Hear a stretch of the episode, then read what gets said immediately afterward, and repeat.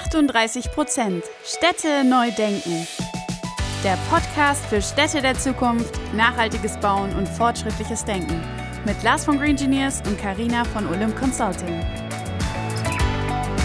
Und herzlich willkommen zu einer weiteren Folge 38 Prozent Städte neu denken.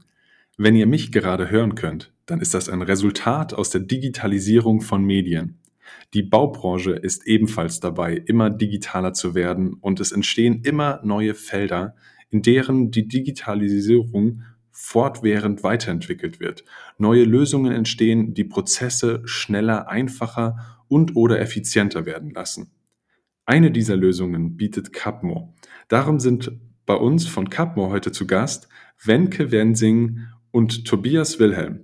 Bleibt also dran und erfahrt, wie Prozesse durch Einsen und Nullen vereinfacht werden können. Und los geht's. Ja, herzlich willkommen, Wenke. Herzlich willkommen, Tobias, heute zu Gast bei uns im Podcast. Ja, hallo, schön, dass wir hier sein hallo. können. Vielen Dank.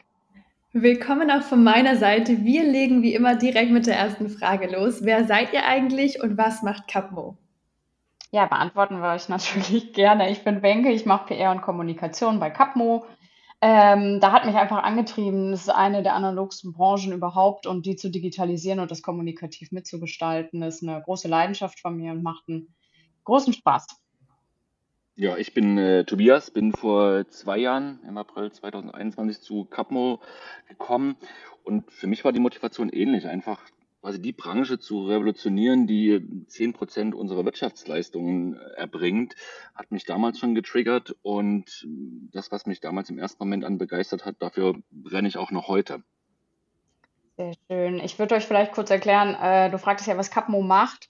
Ähm, wir sind eine Baumanagement-Software für die Bauausführung. Das heißt, wenn der Hochbau startet, dann sind wir eigentlich am Start, äh, beziehungsweise Bauunternehmen hat dann unsere Software im Einsatz. Über Capmo können die Unternehmen ihre Projekte komplett überblicken und alle Beteiligten können zusammenarbeiten, also sowohl die Bauleitung als auch die Gewerke, aber eben auch zum Beispiel die Geschäftsführung. Und äh, so können Sie dann in der Software Aufgaben erfassen, Mängel bearbeiten, Besprechungsprotokolle erfassen, Zeitpläne organisieren, also eben einen Bauzeitenplan managen.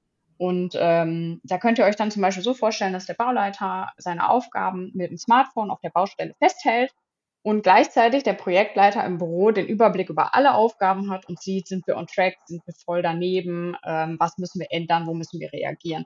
Und so wollen wir einfach einen reibungslosen Bauablauf. Perfekt. Das Thema Digitalisierung ist natürlich jetzt in aller Munde und es wird auch immer wichtiger und es ist schon super wichtig. Lass uns auch mal noch ganz generell mal auf das Thema eingehen. Wie seht ihr den Bereich Digitalisierung im Bau denn aus der Sicht der Nachhaltigkeit? Was bedeutet das für euch ganz generell gesehen? Ja, also das, ähm, sage ich mal, die große Krux ist ja, dass ein Bauprojekt in einem Netzwerk passiert. Ne? Man hat ähm, die ausführende Firma, man hat die Gewerke, man hat die Planer, die Architekten, den Bauherren. So, das ist ein großes Netzwerk. Wenn man aber analog arbeitet, dann kommuniziert man nicht in einem Netzwerk, sondern eben linear. Und das ist halt der, das große Problem, dass es dabei eben zu Fehlern kommen kann. Es kommt zu Zeitverzug. Und wenn man sich jetzt das mal auf dem Alltag in der ähm, Stopp nochmal. Wenn man jetzt sozusagen mal einen Blick in den Alltag eines Bauleiters wirft und in vielen Fällen werden da die Informationen einfach vor Ort mit Stift und Papier erfasst. So, das heißt, die Information ist auf dem Medium Papier, muss dann erstmal ins Büro getragen werden, wird dann digitalisiert und dann zum Beispiel an die Gewerke geschickt. Die drucken sich das auch wieder aus, gehen mit Papier wieder auf die Baustelle und dann gehen die ganzen Wege natürlich wieder vor und zurück. Dabei entsteht unglaublich viel Papier. Da sind die Baupläne noch gar nicht mit eingerechnet ich habe in den letzten Jahren sehr viele Gespräche geführt und habe wirklich die krassesten Fälle ähm, kennengelernt, dass es immer wieder Firmen gibt, die wirklich Räume bauen, also physisch Räume bauen, wo dann die Ordner der archivierten Projekte liegen. Da sind dann einfach Kisten bis unter die Decke gestapelt mit Leitsordnern, um in der Gewährleistungsphase die Informationen noch zu haben. Oder es gibt Firmen, die müssen alle zwei Wochen Druckerpatronen nachkaufen, weil die ihre Fotodokumentation ebenfalls in Leitsordner ablegen und unglaublich viele Fotos ausdrucken müssen, was kein normaler Bürodrucker auch lange aushält.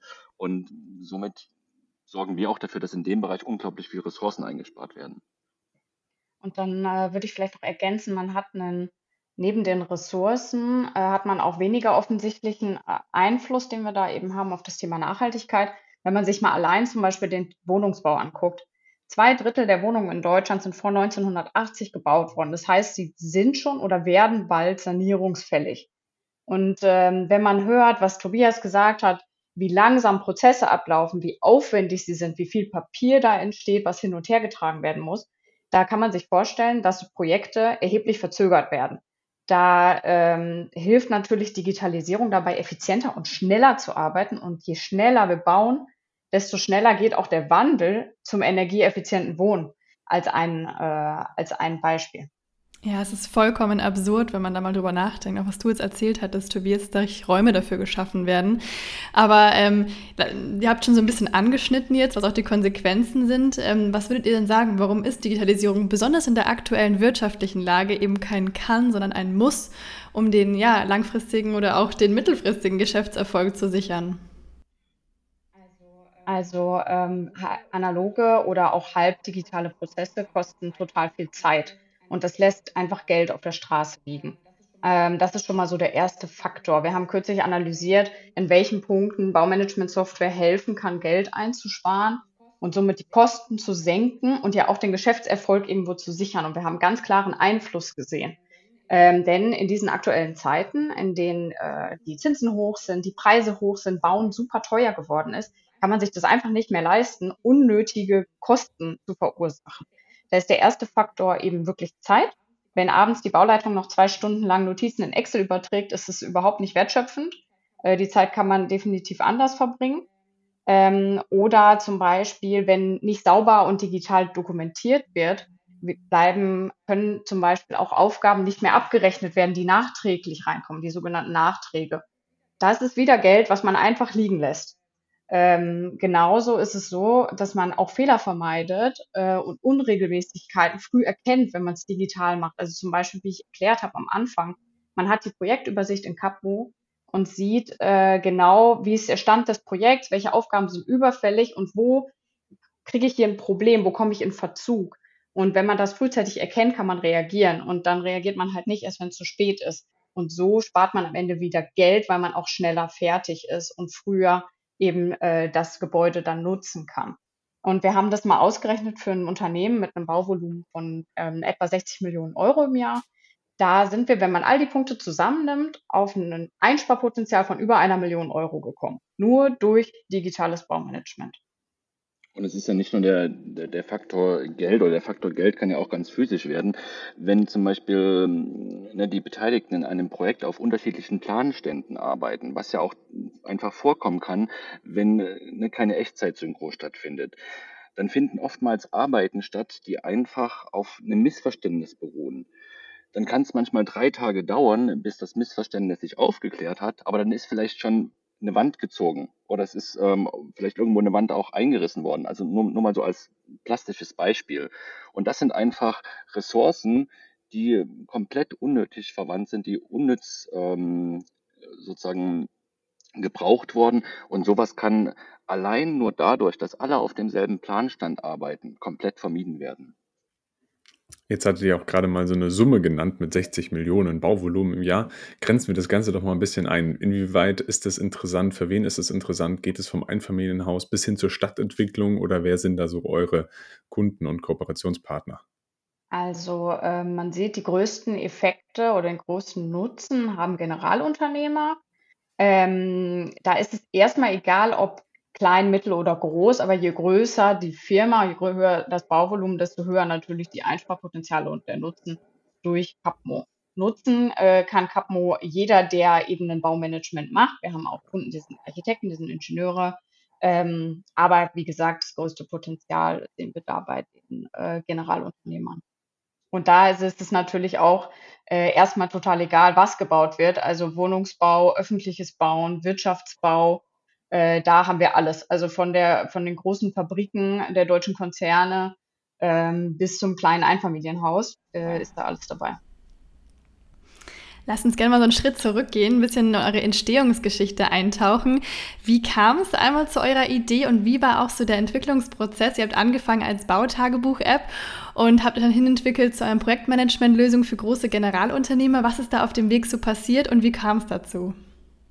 Ähm, also gestartet ist das Ganze äh, so, dass unser Gründer äh, eine Reise in Silicon Valley gemacht hat. Der Florian Biller hat sich dort äh, inspirieren lassen, kam zurück und äh, besuchte durch Zufall eben seinen äh, Großvater im lokalen Bauunternehmen und hat dann festgestellt, äh, wow, hier wird so analog gearbeitet, so viel Zettel liegen hier rum, wie kann das denn sein? Er hatte total wie so einen Kulturschock nach dieser digitalisierten Welt äh, da aus den USA und hat sich seitdem zur Mission gemacht, äh, die Baubranche zu digitalisieren. Und da haben wir natürlich angefangen, äh, erstmal zu gucken, wo ist der Schmerz am größten, welche Aufgaben fallen auf der Baustelle ganz konkret an. Und so hat man dann sich das Bautagebuch angeschaut, ähm, eben das Ticketsystem, wie wir es heute nennen, also die Erfassung von Aufgaben und Mängeln, ähm, diese ins Digitale zu übertragen und somit da sukzessive Arbeitszeit und Papier zu sparen. Und je mehr Funktionen über die Jahre hinzugekommen sind, zum Beispiel kam der Bauzeitenplan dann noch dazu, äh, desto mehr ist man in Richtung, hat man sich als Software fast schon organisch zu einer Projektmanagementlösung entwickelt. Und als wir das erkannt haben, haben wir die, angefangen, die Funktion so zu verknüpfen, dass sie noch größeren Nutzen bringt. Also, dass man zum Beispiel offene Aufgaben auch schon im Bauzeitenplan bearbeiten und anschauen kann. Ähm, und dann kam eben auch, haben wir eben auch das Dashboard dazu bekommen, dass man diesen Projektüberblick hat. Und das arbeiten wir immer weiter aus, damit wir da zu einer ganzheitlichen Projektmanagementlösung werden, was wir auch im großen Teil schon sind, aber wir wollen dann natürlich noch weiter hoch hinaus. Was die, was die Verknüpfung der Funktionen, ich kann das vielleicht nochmal an einem Beispiel kurz ähm, beschreiben.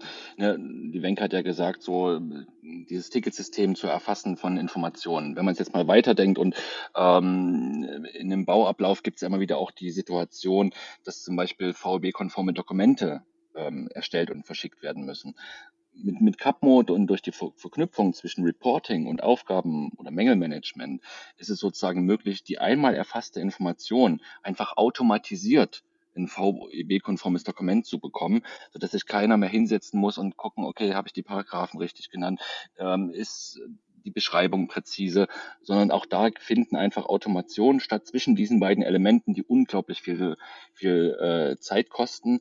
Und da vielleicht auch noch ein Beispiel, äh, letztens auch ein Gespräch mit einem Geschäftsführer gehabt, dem gar nicht bewusst waren, was wir halt erst in unserem Gespräch feststellten, dass er bei zehn Projektleitern 40 Personalstunden pro Woche benötigt, um VÖB-konform zu dokumentieren.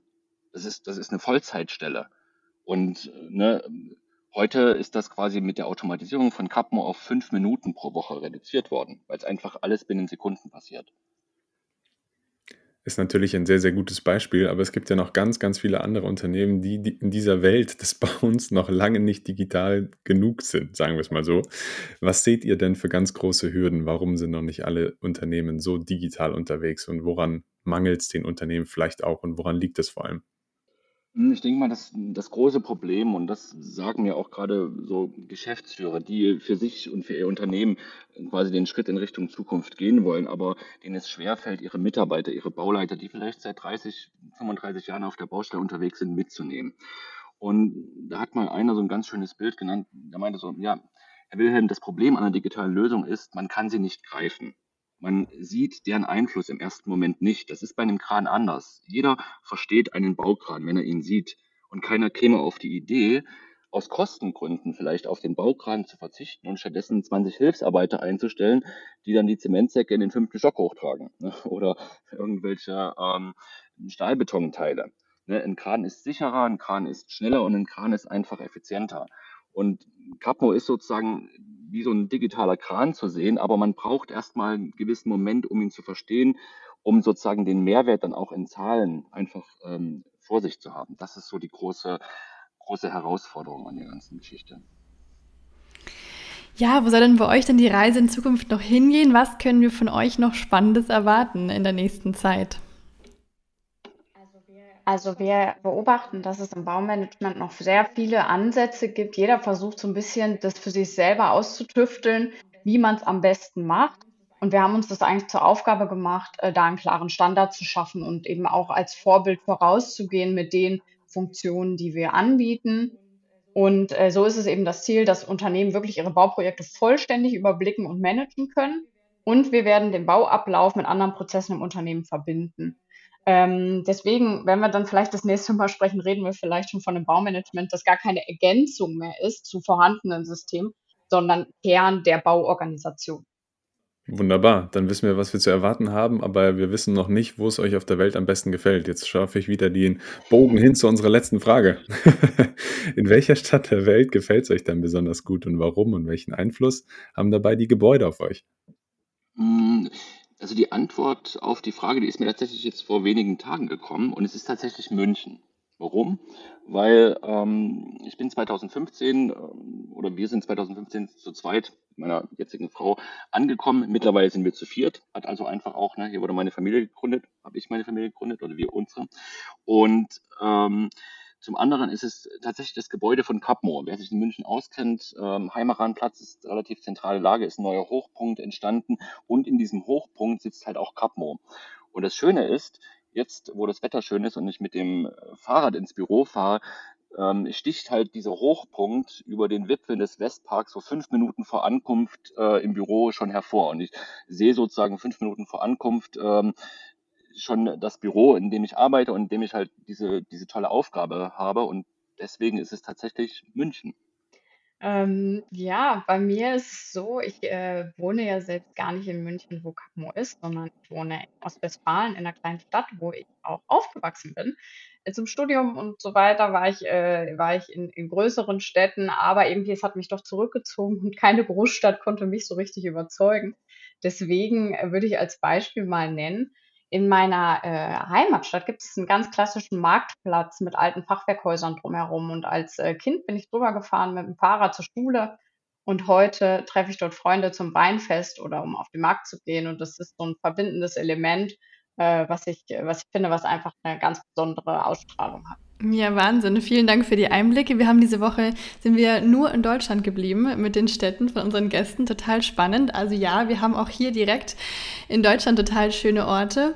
Vielen Dank für eure Zeit, für das Gespräch, auch die anschaulichen Beispiele. Ich habe sehr, sehr viel lernen können. Das Thema wurde sehr greifbar.